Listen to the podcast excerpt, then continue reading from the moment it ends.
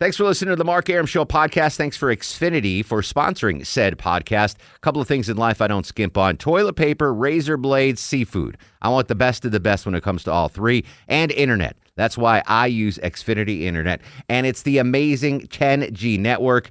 The 10G network from Xfinity, the future starts now. Smarter, more consistent, and a secure network, and it only gets better.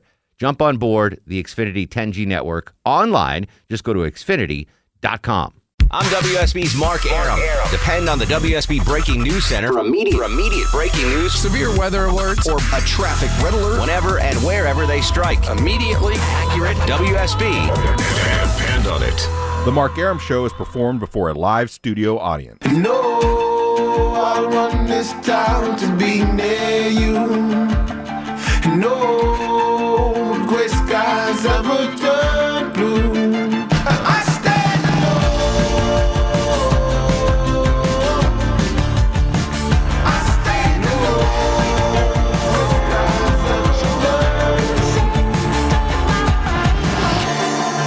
This is the Mark Arum Show, heard Monday through Friday, 10 to midnight on News 95.5 and AM 750 WSB. We were off last night. Well, I was off last night because of the debate coverage here on WSB. Uh, the other bananas had to work. I missed you guys, but I got a lot of sleep. Too much sleep, in fact. yeah, not us. Yeah. I slept from noon to 6 p.m. Woke up, had dinner with my wife, went to bed again 9 p.m. till 3 a.m. So basically, just slept the day away. Ah, I wish I had that much sleep yesterday. Yes. Yeah, you only got And about today. two, three hours, didn't you, Longoria? Yeah, yeah. I got three hours. I had to wake up. But I heard the guy filling in for me was fantastic. So at least you he- guys had a yeah, at yeah. least you guys had a great It fill was, in. uh, yeah. Well, Yes. It wasn't Uh, a we've boring got some night. I guess. Competition. Well, listen, this is uh, this is if if this is your first time listening to Mark Arum show, consider yourself lucky. Uh, the the Mark No Arum kidding. show on WSB has been on these airwaves uh, for 15 years now, as a daily version, almost two years. And uh, through those 15 years, I've interviewed uh, athletes, actors, comedians, politicians, uh, you name it, heads of state, legends in, in many different industries. Uh, the guest tonight on the show is the greatest guest we've ever had. We've gotten more response from this guest than anyone else, and uh, I, I thought it was Just by appropriate. chance.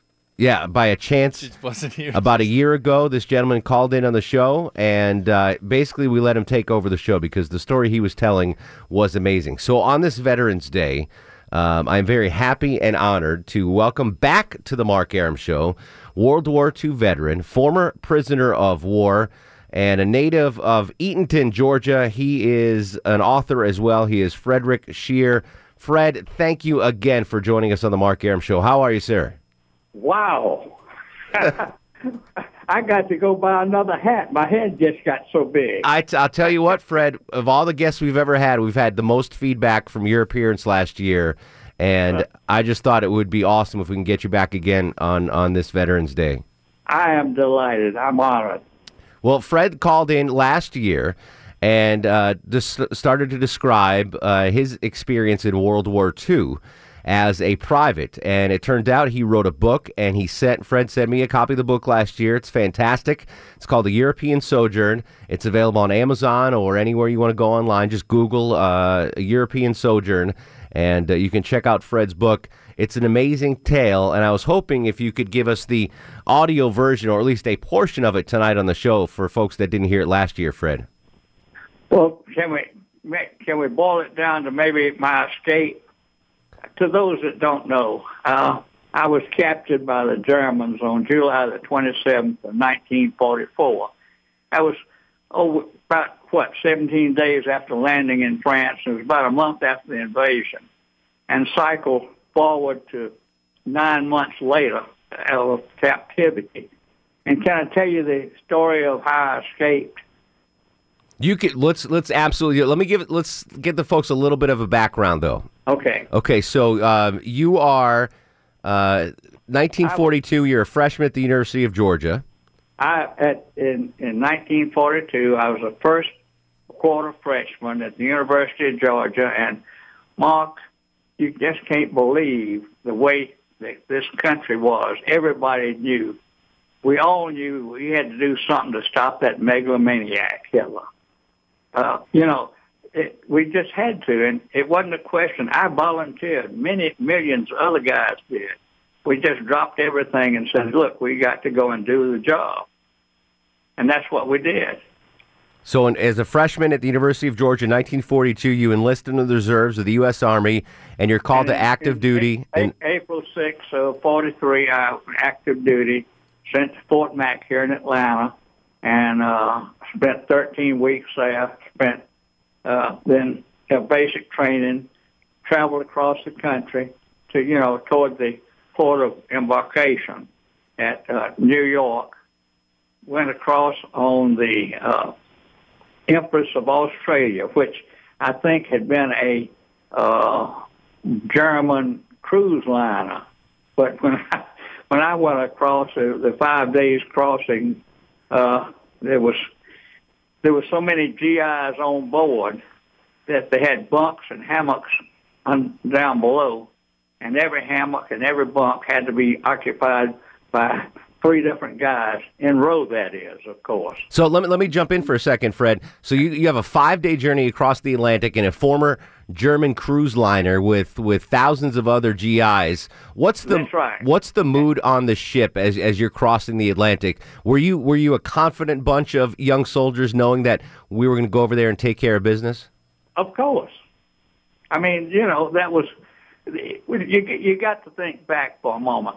Uh, my wife tells me that she, as a child, or she was young, and her mother rolled bandages. Other people collected, uh, what do you call it, uh, uh, silver paper. Other people did. All everybody was into it. This the country was the most adhesive that period of time than it has ever been before or since. Everybody was into it. But going over, uh, the ship was so full of guys, I found a place on deck. It was, we left in late October, ended in, uh, landed in Liverpool and, uh, uh, you know, about the 5th of, uh, November.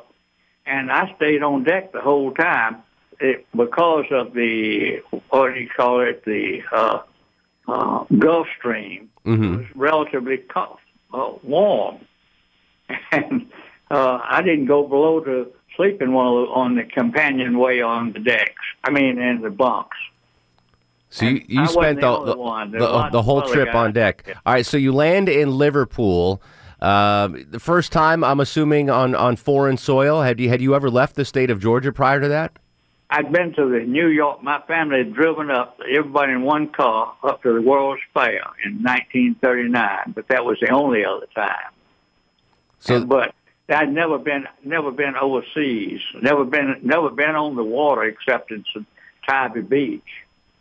So, uh, uh, So from the from the shores of Tybee Island to the shores of Liverpool There goes you young Private Frederick Shear, born in Eatonton, uh, in the Army, active. Uh, this is November of 1943. At what at this point in the war, um, Hitler had pretty had advanced pretty far west toward uh, into Europe. Oh had yeah, he? yeah, yeah. In fact, he he had uh, you know he had all of basically all of all of Western Europe, uh, including France, Belgium, and the, the rest.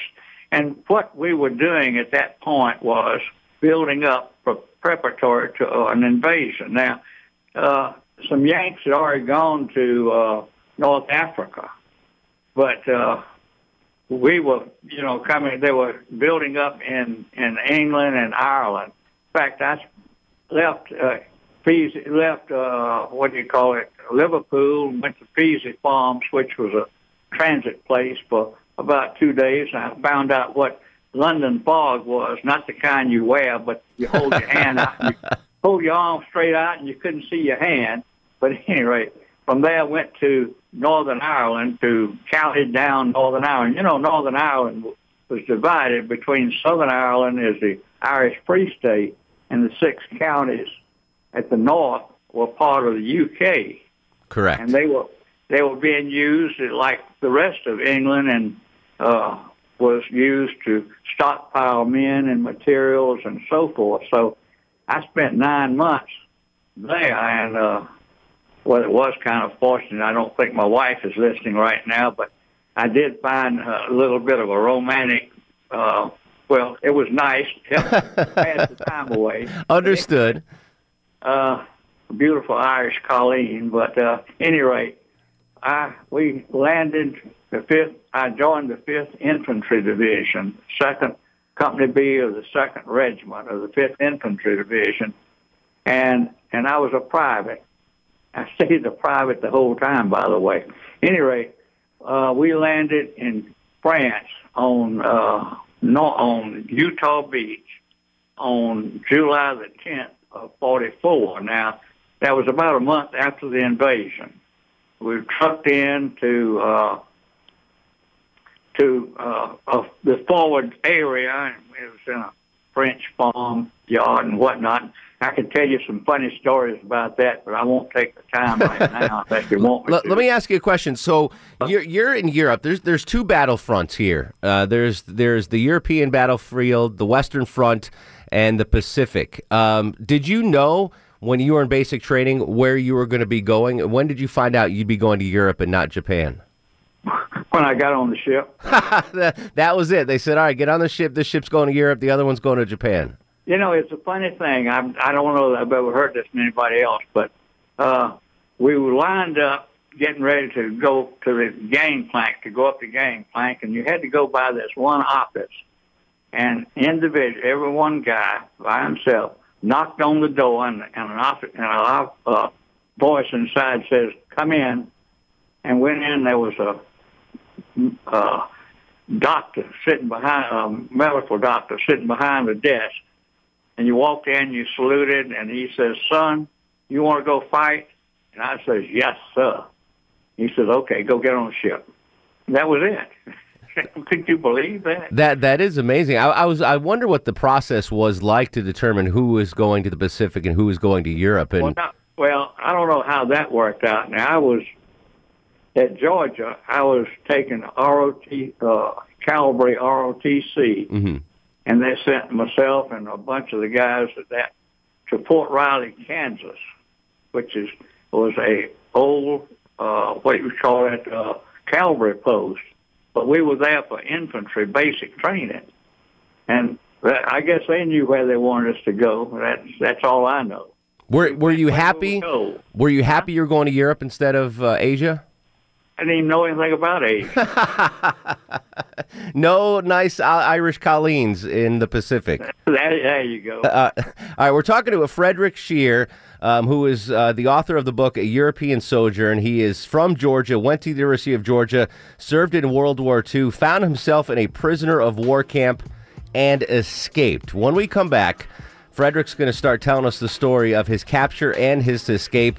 It's one of the greatest things you will ever hear on the radio. We're going to come right back again on this Veterans Day. We salute our proud veteran, listener of the Mark Arum Show, and author Fred Shear. We'll be right back. This is the Mark Arum Show on News 95.5 and AM 750 WSB.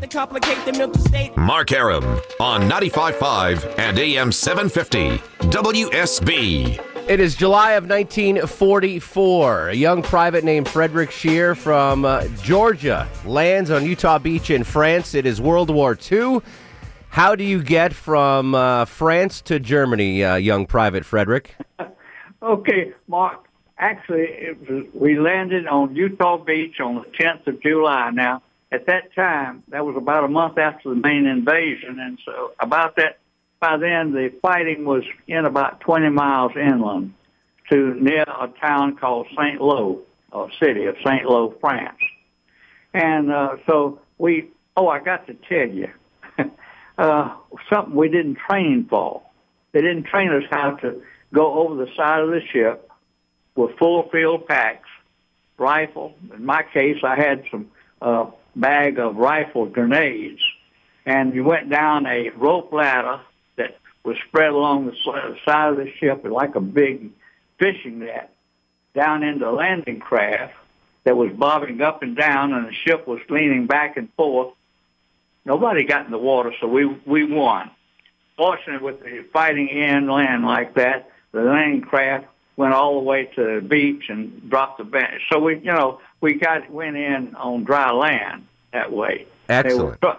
they trucked us into a place right behind the front lines in a French farmyard where we had foxholes. In fact, the Second Infantry Division had been there, and we relieved them, and so we didn't have to dig foxholes. They were already there, and we were kind of in outpost position, waiting for to move forward. Could the soldiers that were already there look at you and tell that you were a, a newbie, that you, you this is your first time, um, and did they have a, an air of superiority perhaps over you?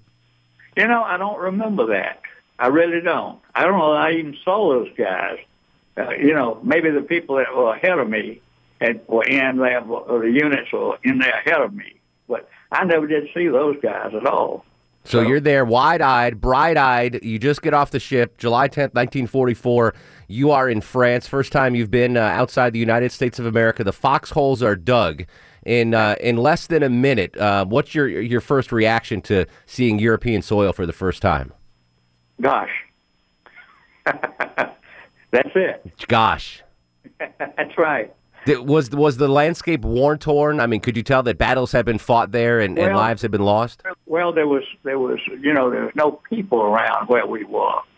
Uh, we were in a farmyard, and, and so but there were dead cows and dead horses, and they wasn't didn't smell very good. But you know that's they were there, and, they, and we didn't bother them. They didn't bother us. But there was a lot of chickens wandering around, and we found out if we could careful, we could find hen eggs, and we loved hot boiled hard boiled eggs because and you could take your your what do you call it your steel helmet when there wasn't any problems around And boil them up. build a fire under it and boil those eggs, and man, you'd see you'd see two guys From from eating boiled eggs to being captured by the Germans and how he escapes a POW camp. When we come back from news, weather, and traffic, Private Frederick Shear will share that amazing journey.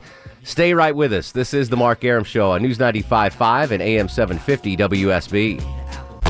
I'm WSB's Herman Cain, and depend on this. Whenever and wherever there's breaking news. Severe weather alert. or a traffic red The. WSB 24 Hour Breaking News Center will tell you about it. News 95.5 and AM 750. WSB, Depend on it. Yo, this is Jamie Foxx, and you're listening to my man Mark Arum.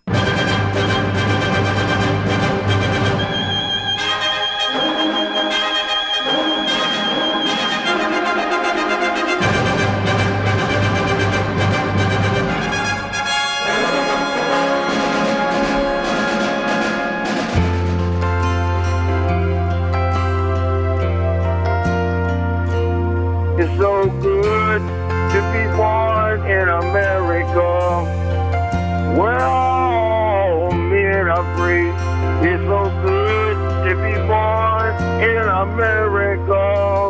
All the home of the red, the white, and the blue. Welcome back, the Veterans Day edition of the Mark Arum Show. As always, we thank our veterans for serving and that those who continue to serve. On this Veterans Day edition of the Mark Arum Show, we welcome back the greatest guest we've ever had in the 15 years of the program. He is Fred Shear.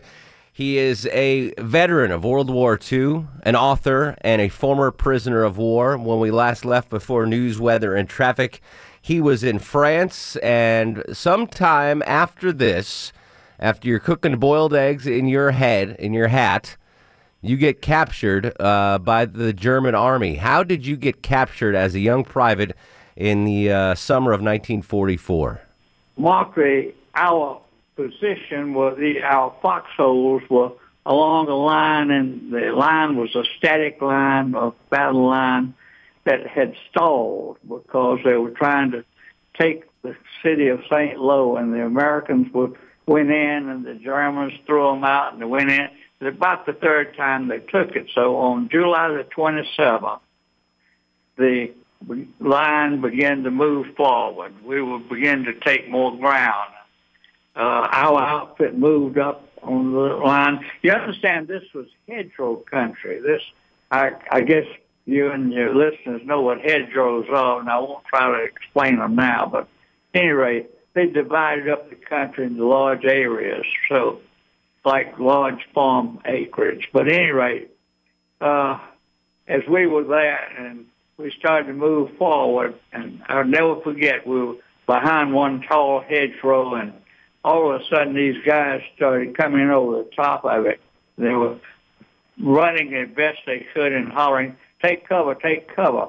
The Germans have zeroed in on us with 88s and 88 millimeter shells. They were mur- murderous. They really were tough. At any rate, just about that time down on the far end of the same hedgerow, a couple of them uh, hit the hedgerow and just about knocked the end of it out. And unfortunately, our company captain happened to be too close to where that happened, and he just got eaten up with shrapnel. And uh, the company auto exec took over, you know, command immediately, and uh, he said the the got four guys together. There was uh, the medic was working on the captain and had him on a stretcher, and and the company exec grabbed, you know, you, you, you, and you, and I was one of the U's.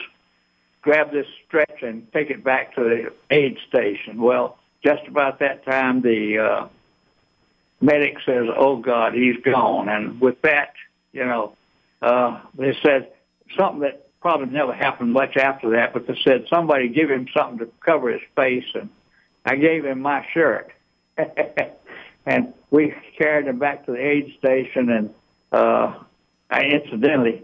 I saw he had a 45 pistol hanging off of his belt, and I figured he didn't need it anymore. And I always wanted one, so I put it in my pocket by the time I got back to where the unit was, that thing was heavy. I I gave it away. So, Well, you never can have too many guns in a war, I would imagine. well, my my M1, which was, as the guys will tell you, is your best friend.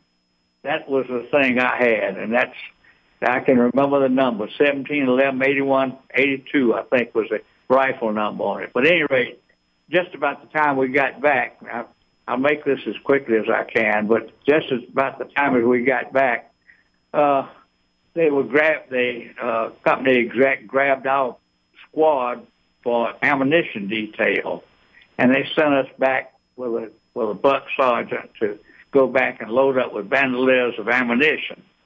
Well, he had been given a map at where to, to come back and meet the unit at a different location behind a different hedgerow. And we went in, loaded up, and we worked our way back up, and we got to the point behind this forward hedgerow where uh, we were supposed to meet the rest of the unit, and there was nobody there. We was there by ourselves. And the sergeant was looking at his map to see if he'd made a mistake, and no, he hadn't. And just about that time, the Germans started dropping mortar shells behind us, so we couldn't go back. And you did the normal thing. I mean, it was wide open to your left, the hedgerow was on your right, and so you ran toward the other end of the hedgerow. And just before we got there, the Germans started dropping mortar shells up there. So what do you do? You turned around. Well, at any rate, on the second time up, just before we got up to the the end of the hedgerow, they've uh, the Germans did not drop mortar shells, but instead there was a guy sitting up on a bank in front with an automatic weapon with his finger on the trigger, looking down at us and saying, "Hands up, my boys, hands up!" And you know, Mark, that may have been the only English he knew, but that was enough. So he So- said it in English. Hands up, my boys. Hands up. Hands up, my boys, hands up. And man, you know, all he had to do was twitch his finger, and the whole 14 or 15 of whatever it was of us would have been gone right then. Bam. So are these are these 14 privates and, and one sergeant? Who who's in this group that that you're with? That's right. That we we were the, we were the group that gone back for ammunition to bring up to to where we were, where we were supposed to meet the whole unit, and there wasn't anybody there. But you understand that on one side of the hedgerow, on our side, there was just wide open ground hmm all the way back, and on the other side there was wide open ground, and then the whole German army. Now, are you are you east or west? I see a, a river going through St. Lo, La, the Lavire, L I L A V I R E. Are you are you past that river? Or are you before that river? We're before the river. Okay. before the river. Okay, so any rate, so uh, you know, I dropped my rifle like everybody else did. What are you going to do? At any rate, if I looked down, I decided, you know, maybe that's too close. Would you believe I reached down and picked it up and tossed it away? I bet you that guy was like Clint Eastwood. I bet he said, "Make my day." He th- he sees you reaching for your rifle on the ground, and you just wanted to throw it farther away from you. At any rate, they they li- they made us take our helmets off, hands on top of our head, and they hauled us back. I, Mark, there's a lot more I can tell you about this area, but in essence of time, I'm gonna cycle forward nine months. How's Let, me just ask you one quick question. So, so you're captured by are these uh, standard German troops? Are these uh, SS? These, these, these were paratroopers that didn't have an airplane. so they were flightless German paratroopers. Yeah, yeah, you know. The, in fact, I got to tell you, tell you this real quickly. The, the next day, we were waiting after to be on the road marching toward, uh, you know, inland, and uh, we were standing around, and you know, all these. I was my birthday was July the fifteenth, and this was like July the twenty eighth. So uh, I was just twenty years old. And these these German soldiers were the same age. We were all about the same age, and we were standing around waiting to go on the road, and for, where they were going to collect other prisoners. And uh, one German came over and showed me a picture of uh, him and his whole outfit kneeling down in front of an airplane. Now he was wasn't doing it for any, any menacing. He was just, you know, he was proud of his flight crew. Mm-hmm. And another one showed me his switchblade. Well, he wasn't trying to scare me. He was just proud of that knife. Interesting. Uh, again, you got to remember, uh, we would, you know, they would like to know a little bit more English, and I guess I don't know if we really wanted more know any more German, but at any rate, uh, again, just for a few minutes there, it was just young kids, all non-combatants, right at that moment. Are you in, are you in handcuffs at this point? Oh no, no, no, no, no, nothing like that. They they didn't they didn't use handcuffs. That was maybe the Gestapo did. Mhm. But uh, and by the way, uh, you know I'm Jewish, but I didn't tell them so. I would hope not. I would hope not. Other stories about that too, but I won't go into that right now. There's So- lots so- of other details along the way. Well, we'll get to those. So you're captured now, and they're marching you toward other prisoners with the eventual um, ending Okay, point what, of where? What, they, what they're doing, we we were we were moving toward Reims, France, and we got there by marching by trucks. I tell you, we got to a small town that was kind of like maybe even in my hometown, where there was a you know a, a courthouse or something in the center and the square and that sort of thing. Mm-hmm. and they had all of had this whole they'd collected a whole bunch of prisoners by then. And they was all standing on one side of the street waiting for trucks. And across the street were a bunch of French folks and just looking and nobody was saying anything to anybody but every once in a while one of the French people would run across the street and hand something to a PO, POW and run back and the Germans may holler at him but they didn't they didn't try to stop them. They knew what was going on. And what the French were doing, they were bringing over a hen egg, Trying to give you or, some food. or a little or a little bit of cognac hmm to give to the prisoners. And I couldn't do it, but the way the guys were doing, it, they'd punch a hole in either end of the egg and suck it out. Just a raw egg. A if you forget it. Any rate, they took us to Reims, and where Reims had put us on on rails. And uh, you may have heard of the old 40 and 8. That was from World War One. The trains that they were uh, freight cars that were designed for 40 men or eight horses in World War One, and that's what they put us on. And we went from there to a uh, oh somewhere. Uh, I think it was Mühlberg, Germany. Uh, I think maybe it was the name of it. Uh, Somewhere in northern Germany, well, the transit camp, and we were there. I say we because when you you went out with different people than you came in, somehow or another they worked it out. But at any rate, I was there for maybe three or four, or five days at the most, and from there went overnight to another transit camp at Moosburg. and this was a big transit camp, and it was one that uh, I was there for probably two weeks. And I must tell you that both camps, hmm Mark, were divided in with uh, barbed wire, barbed wire, and, and other kind of fencing. And on one side were Americans and Brits and Australians and New Zealanders, you know, and on the other side were Russians. Really? Why did they separate the, the two? Oh, well, I tell you, to start with, uh, I guess the, the Germans had signed the Geneva Convention, hmm which they abided by to a small degree. The Russians had not, and neither had the Japanese, by the way. Okay. And and they treated the Russians like dirt. They really did. Wow.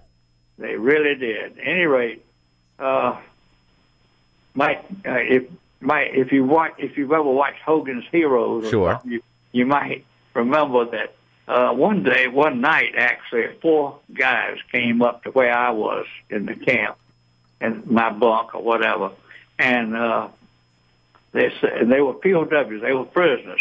And they said they were camp administrators, and I'm sure the Germans were happy to have this set up this way because it helped keep organized better, I guess. And these guys uh, came and they gave us some postcards that we could write. And they mostly just check check off and say I'm I'm in good shape or whatnot, and put your family name on them and address and whatnot. And that was mailed back, you know, through the through uh, Switzerland, I guess, the Red Cross back home. And that's the way my folks. Well, they had gotten a notice from a telegram I got pictures in my book. Uh, telegram saying I was captured, but So who who sent the the U.S. Army sent your folks a telegram saying, "Hey, your son has been captured, but he's still alive." well, at, at, at first, no, at first they got a tel- they got a telegram saying that he was missing. oh boy. Oh boy. and uh, then later they got they got one saying that I was uh, prisoner of the German government or something, government or something. I don't remember exact words. What what? Let me let me interrupt you right real quick, Fred. When we come back, uh, Okay. Fred Shear is going to be in a German prison camp. He has been captured. This is uh, the middle of World War II. He is a uh, Eatonton, Georgia native, 20 years old, and now in the custody of the German army. How he escapes and what the camp is like when we come right back. He is Frederick Shear. I tweeted out a link. If you want to purchase his book, I highly recommend you do. It's on Amazon. Check out my Twitter at Mark Arum. Veterans Day edition with a very special guest. This is the Mark Arum Show on News 95.5 and AM 750 WSB. Mark Arum on 95.5 and AM 750 WSB. We are joined on this Veterans Day by World War II veteran, former prisoner of war, Georgia native Frederick Shear, a private in uh, the summer of 1944, captured by the Germans in France. He is now in a German prison camp. Where do you wind up? Where's the camp that you finally wind up and spend the most time at, Fred? in Adorf, Germany. About there was on the rail line between Plauen, Germany, and and Eger, Czechoslovakia, about six kilometers west of the German-Czech border. And how big a camp is this? How many prisoners? How many soldiers? How? Can, can, can, can I slip back and take a couple of steps forward and, and get to that? sure, absolutely. Okay. We at, from this camp I was just telling you about. Uh, late one afternoon, eighty of us were called out and lined up in front of a platform, and a German officer stood on the platform and says, "Okay, you're going to," and whatever language, whatever. But at any rate, he says, "You're going to a work camp." And it's against the German federal law for anybody with a Jewish faith to work in Germany. So anybody that's Jewish, step out of line, you'll be replaced. And some guys did, and they called out some names like Goldberg and Goldsmith and whatnot. And those guys were, quote, replaced.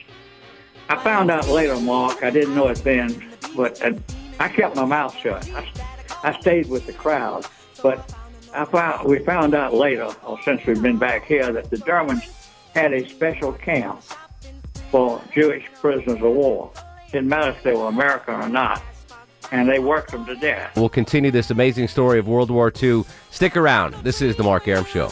Thanks for listening to the Mark Arum Show podcast. Thanks for Xfinity for sponsoring said podcast. A couple of things in life I don't skimp on toilet paper, razor blades, seafood. I want the best of the best when it comes to all three, and internet. That's why I use Xfinity Internet, and it's the amazing 10G network. The 10G network from Xfinity, the future starts now. Smarter, more consistent, and a secure network, and it only gets better. Jump on board the Xfinity 10G network online. Just go to xfinity.com.